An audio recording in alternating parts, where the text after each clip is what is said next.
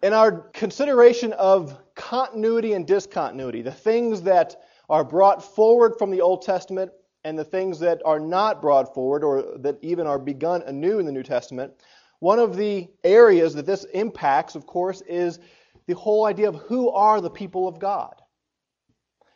Ephesians chapter 2 deals very thoroughly with teaching us who it is or who they are that are the people of God.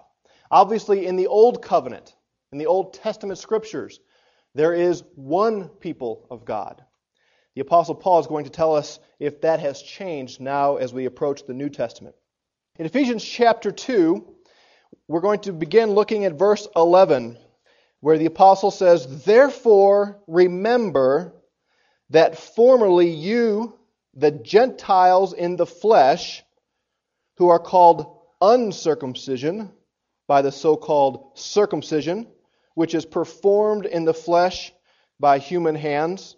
That's a mouthful already, just in that uh, statement. Paul is writing to Ephesian Gentile Christians, and he is reminding them that they were called the uncircumcision by the circumcision. Who were the circumcision? The Jews. And you notice Paul kind of slips in in passing here. By the way, circumcision is something that was performed by human hands. Circumcision was done by man. God didn't do the circumcising. He commanded it, but I think he's emphasizing that for those who hold so tightly to the view that circumcision has some super spiritual signification, he's saying this is a work done by men, I want you to realize. Now, as we read other texts in the New Testament where Paul is dealing with the Jews and how they're trying to bring Christians under the law, he says on several occasions, circumcision means nothing anymore. Remember, it was a sign given to Abraham, a sign of the promise. The Jews took it and made it the sign of acceptance to God, which was never intended to be the case. Paul here is making the, the distinction. There are those who call themselves the circumcised, then there are the uncircumcision. By the way, that circumcision is just done with human hands. It's a work, a human work. So he kind of throws that in, but then he brings us back to his point. Verse 12 Remember that you were at that time separate from Christ, separate from Messiah, alienated or estranged from the commonwealth of Israel. He's basically saying there were two categories of people there were the circumcised, the Jews, and there were the Gentiles. Everybody in the world at that point could be divided into one of those two categories. And he's saying, You Gentiles, you Ephesians, were separated alienated from the people of Israel, from the Jews. Now, why is that such a big deal? Why would he bring that up? He goes on to explain. And strangers to the covenants of promise, having no hope and without God in the world. That was the plight of the Gentile prior to the coming of Christ. They were separated from the commonwealth of Israel. They were atheos, atheists. He's not speaking about their theistic beliefs. He was saying they were literally apart from, without God in the world. No hope. The giving of the law was approximately what year? In very round numbers. That's, that's not quite as round as I was looking for, sir. 1500 BC, approximately, give or take. For 1500 years, it was a small nation in the Palestinian area that had the covenants of promise, that had hope in the world, had God. Think of the hundreds of thousands, if not millions, of people that lived in the Greek lands, in the eastern lands, Babylon, Persia, into India and the Far East, as we would see it. The multitudes of Egyptians who were alive during that time, all Gentiles, all separated from the hope of God, all perished without knowledge of the coming Redeemer. To be a Gentile during the Old Covenant times meant almost for certain that you would perish without hope. To be a Gentile in that time was to be separated from all these things. Now, not all the Jews believed in the coming Redeemer, but at least they were in the community where the promises were given. The Gentiles were not. Verse 13, but now, in Christ, in Messiah, Jesus, you who were formerly far off have been brought near by the blood of Christ. You Gentiles who at that time were outside of, without God, you were far away from God, have been brought in close by the blood of Messiah. For he himself is our peace, he who made both groups into one. Prior to Christ's coming, there were the two groups. After Christ's coming, there's one group. You see what he's saying there? He made the two, Jews and Gentiles, which were distinct and separate, now he's brought them into one. One people of God, one body, one faith, one hope, one spirit, one baptism. All of those things in chapter 4. Do you see the significance of that? he broke down the barrier of the dividing wall by abolishing in his flesh the enmity. In his flesh, at the crucifixion, Jesus broke down that barrier. There was a wall between Jews and Gentiles like the Berlin Wall, and very few crossed over from one to the other. Just like that came down in our day, in Jesus' day, the wall that separated Jews and Gentiles came down.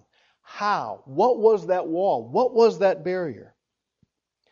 Which is the law. The law of commandments contained in ordinances.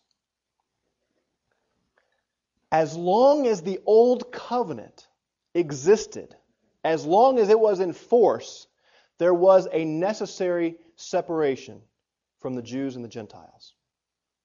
What was the requirement according to the law? How were the Jews to handle the Gentiles? They were to be a holy nation. Holy means separate. When they went into the foreign lands, did they go preaching the gospel? Over and over and over again, the command is leave no one alive man, woman, child, beast, slay them all. Israel, on many occasions, was God's tool of judgment because of the sin of the Gentiles. He nowhere rebukes them for not going in and calling them to repentance. They were to be separate. God told them over and over again if you go in here and if you leave them alive, you are going to intermarry. Your sons are going to intermarry with their daughters. And what's going to happen when you do that? You'll lose the holiness, the separation, and pretty soon you will find that you are worshiping their gods and you will assimilate their worship, their religion into yours. And as God says to them repeatedly, and when you do that, if and when you follow them into idolatry, then my judgment will come upon you. As long as that old covenant was in force, the Jews and the Gentiles could not come together. The only hope for the Gentile was to become a proselyte, to become part of Israel, and then once they did that, they were under the terms of the old covenant. And as I hope I have persuaded, being under the terms of the old covenant is not a good thing. There's nothing wrong with the covenant. Paul is very quick to add in Romans. The problem is with the people. And if the Jews couldn't keep the terms of the covenant, we know the Gentile proselytes were not going to keep the terms of the covenant. So once they became part of the community, they were now under the blessings or the curses based upon their keeping of that covenant. Now, some of them did proselytize, and some of them did accept and believe the promise of the Redeemer and had faith. But remember the point I've made throughout this. The promise of the coming Redeemer, the blessing, the, the forgiveness of sins that was coming, transcended the covenant. Because the covenant was set up as a structure of law. And here the apostle says, Christ in his flesh destroyed that barrier. He came, he fulfilled the law. He kept the law perfectly. He took upon himself the curse. And then, as Paul says, the law is abolished. That covenant is obsolete. It's over. It has been fulfilled. It's accomplished its purpose. It showed to the people of Israel and to us in reading about it sin. Remember, we talked about that weeks ago. The purpose for which God gave the law was to teach the Israelites they were sinners. They could not obey God. And the message they should have received from that is Lord, your law is good. Your covenant is perfect. You are righteous in requiring these things, but please provide another way because I can't keep it. And again, what they did was they said, We are keeping it. We have circumcision. We have the promises. We are children of Abraham. We are going to live forever. Jesus comes along and says, You don't get it. You haven't kept the law. You're hypocrites. Jesus fulfilled the law, and that barrier was broken down. Now there's nothing that stands in the way of Jews and Gentiles coming together. As he says at the end of that verse, in himself he might make the two into one new man. Something changed at the cross. Again, there's just one people of God, those who are in Christ. As he says elsewhere, being a Jew means nothing, being a Gentile means nothing. In Christ, there's neither male nor female. All that matters is being in Christ, being a new creature. Because there's one new man one body. No longer two. No longer Jews, no longer Gentiles. Now there are those who are in Christ and those who are out of Christ. And that's it. Once you come into Christ, you're part of the body of Christ. And you lose any prior identity, if you will, as far as Jew and Gentile distinctions. He brought them both into one new man establishing peace. And again, primarily, he's talking about peace between Jew and Gentile. Because the Jews didn't like this message.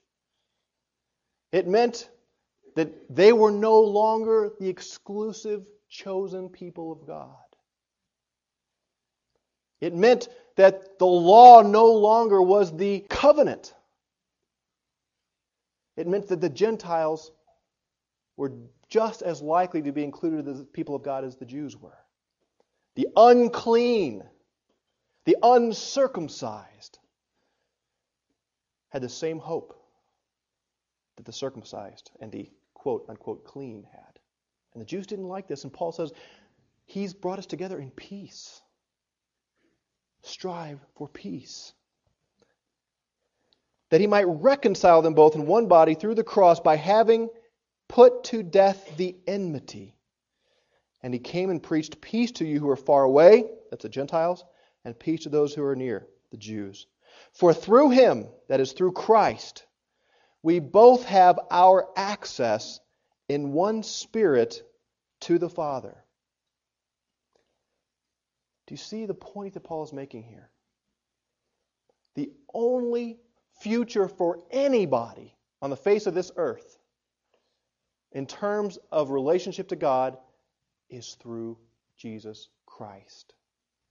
It's not about being a descendant of Abraham. It's about being a spiritual descendant of Abraham. And all who believe are spiritual descendants of Abraham and heirs of the promise. So then, you Gentile Ephesians are no longer strangers and aliens, but you are fellow citizens with the saints and are of God's household, having been built upon the foundation of the apostles and prophets, Christ Jesus himself being the cornerstone, in whom the whole building, the one building,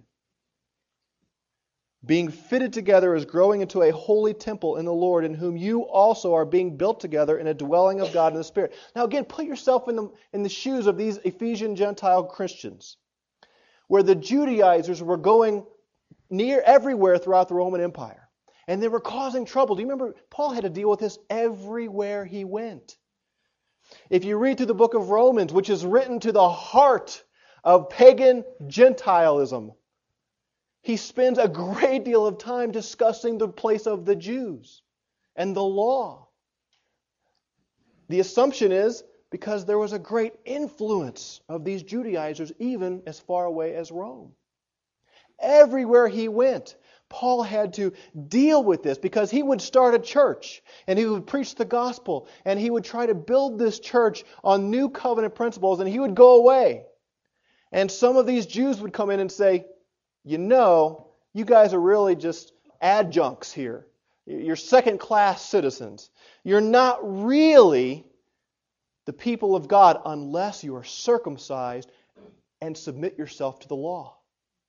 Acts 15 is a text that we will probably look at in the future, where certain men came down from Jerusalem and they show up and they say, if you guys, if you Gentiles are going to please God, if you're really going to be saved, you have to be circumcised. You have to put yourself under the old covenant. And this disturbed them greatly. So Paul and some of his comrades go down there and they talk about it. So then they go back to Jerusalem and they hold the first council. And they call together the giants of the church Peter, James, and the apostles. And they say, let's talk about this. Are we going to require these Gentiles to be circumcised and to keep the law? What's their conclusion? No. Resounding no. In fact, the statements of Peter are so important. He says, Brothers, why would we want to place a yoke on the necks of these people that we haven't been able to bear, nor could our forefathers? So they said, No, we will not require. God does not require the Jews or the Gentiles for that matter, from this point forward, to be circumcised and to keep the law. But these Judaizers kept infiltrating every church and saying, We are the chosen people of God. God made the promises to Abraham, God made the promises to Israel. If you want to be included, you have to keep the law. And everywhere Paul writes, he says, well, sometimes in a very unacceptable way in our day, such as to the Galatians, if those people want to keep circumcising, I wish they'd mutilate themselves. Cut it all the way, is what he's saying. He has no patience with the Judaizers. He says, if anybody comes here teaching any gospel other than what I'm saying, let them be anathema. He's talking about the Judaizers. If anybody's going to come and require you to submit to the law, require you to be circumcised, let them be damned. So imagine these Judaizers coming into the Ephesian church and saying to them, You know, we are the real people of God. We're the Jews. We're the children of Abraham. And the estrangement they must have felt. And they probably were wrestling with the questions do we have to be circumcised? Are they right? Do we have to submit to the old covenant? And Paul writes this very encouraging word that barrier has been destroyed. You are no longer strangers and aliens.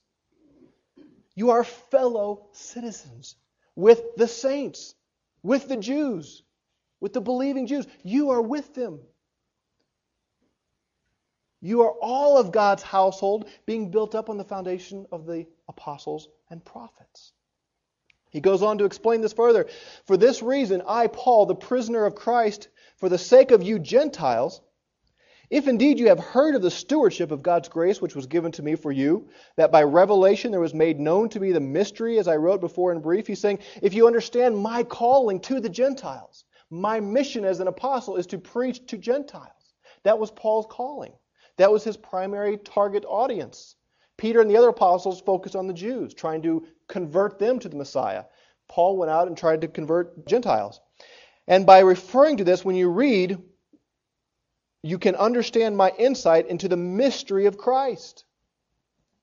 A mystery is something that is hidden. It's there, but it's got a cover over it. For the Old Testament prophets, they could look at this and they could sort of see the basic penumbra, the basic, the basic outline or shape, but they really didn't know it was under there because it was covered up. Paul says, I've been given the task to take the cover off, to show you what's there. What is the mystery of Messiah? Which in other generations was not made known to the sons of men, as it has now been revealed to his holy apostles and prophets in the Spirit, or by the Spirit. To be specific, that the Gentiles are fellow heirs. Folks, put your thinking caps on here. Fellow heirs with whom? The Jews. The promise was given to the Jews. All of the promises were given to the descendants of Abraham. This is what was hidden. I'm taking the, the, cover off. Here's what the Old Testament meant Gentiles were going to be fellow heirs with believing Jews. There is no distinction in the inheritance. If we're fellow heirs, we're inheriting the same thing. My brother and I are fellow heirs of the humble estate of my parents. He doesn't get one inheritance and I get another. I hope that's not the case. I haven't read their will. We are fellow heirs. Our inheritance is joined, it's the same.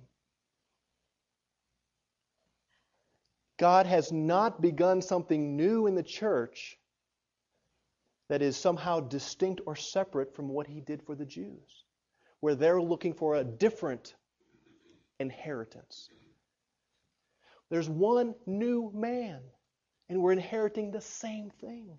Whatever the real hope of Israel is, it's now our hope as well. And whatever is our hope, it's the hope of believing Jews. We're fellow heirs, we're fellow members of the body, the one body, and fellow partakers of the promise. Again, he's just saying the same thing in a different way. There's not one promise for Israel and another promise for the church. There's one promise. We're all partakers. Because it doesn't matter if you're Jew or Gentile. What matters is being in Christ. He's broken down the wall to make us one new man, of which I was made a minister according to the gift of God's grace, which was given to me according to the working of his power. To me, the very least of all saints, this grace was given to preach to the Gentiles the unfathomable riches of Christ. That term Christ, we are so familiar with it, we use it like a name for Jesus. Some people think Jesus is his first name and Christ is his last name. Christ is a title, it means Messiah anointed one. It is the Greek word which translates the Hebrew word Messiah, anointed one. To whom was the promise of the Messiah made? To the Jews. The Gentiles were excluded from the promise of Messiah. As we read the Old Testament, we don't see that the Messiah was coming to redeem the Gentiles. But Paul says, I've been given this task to preach that the Gentiles are included in the promise of the coming Messiah, the Redeemer, the anointed one, God's holy anointed one. And to bring to light what is the administration of the mystery which for ages has been hidden in God, who created all things, in order that the manifold wisdom of God might now be made known through the church the called out ones, the assembly. That's us. To the rulers and authorities in the heavenly places. This was in accordance with the eternal purpose which he carried out in Messiah, Jesus our Lord, in whom we have boldness and confident access through faith in him. I've only had one goal today, one point. There is no distinction any longer between Jew and Gentile. We are sharers of the same hope, the same Redeemer, the same Messiah, the same future. Whatever the end times look like, it's going to be the same for Jews and Gentiles. Because the end times are not Israel centric. And our hope and their hope, Jewish hope, is not centered on Judaism. All of us share the same hope of the glory of all the promises given to the Old Testament saints and the New Testament saints.